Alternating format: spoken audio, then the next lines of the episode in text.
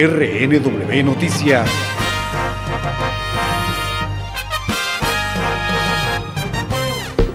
La población uruguaya de aproximadamente 3.5 millones de habitantes ha sido prácticamente la misma durante 30 años.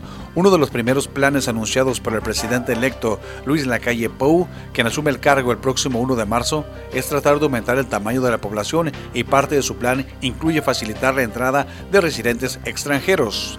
El político de centro derecha anunció que lanzará un paquete de medidas para flexibilizar las normas de residencia actuales, tanto burocráticas como fiscales, con el fin de atraer a extranjeros al país. Uruguay siempre ha sido un país de brazos abiertos para países que están expulsando a su gente, venezolanos, cubanos y de otros lugares, dijo el presidente electo. Y agregó, pero también es un lugar para la gente que no la está pasando mal, que pueda decir que aquí es un lugar donde se respeta la inversión, donde es bueno traer a vivir a su familia y donde hay certeza jurídica jurídica.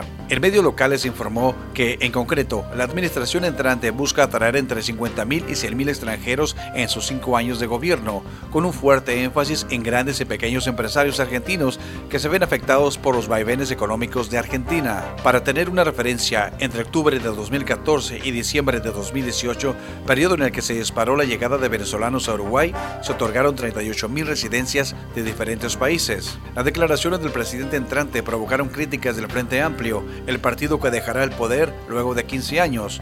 El actual ministro de Economía, Danilo Astori, afirmó que las iniciativas podrían hacer que el país retroceda y vuelva a ser un paraíso fiscal, como sucedió en el pasado. Por su parte, el presidente de Argentina, el peronista Alberto Fernández, también habló de los esfuerzos de los gobiernos del Frente Amplio para que Uruguay dejase de ser un paraíso fiscal y de favorecerse con el dinero obtenido espuriamente de otros lados. Sobre el plan de atraer argentinos en particular, el expresidente José Mujica dijo, en vez de atraer 100.000 defraudadores argentinos, preocupémonos de que los nuestros inviertan acá. Tenemos unos 24 mil millones de dólares desparramados por todo el mundo.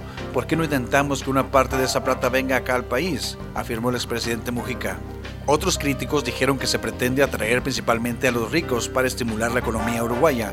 A su vez, el presidente Tabaré Vázquez dijo que no es fácil implementar la iniciativa de su sucesor, pero opinó que sería mucho mejor tener 6 millones de habitantes como un motor económico. La intención de Uruguay de expandir su población no es nueva, como apuntan historiadores y analistas. Uruguay, llamado por sus habitantes Paisito, Incluso hay más vacas que personas, pues la proporción es de más 3 bovinos por habitante.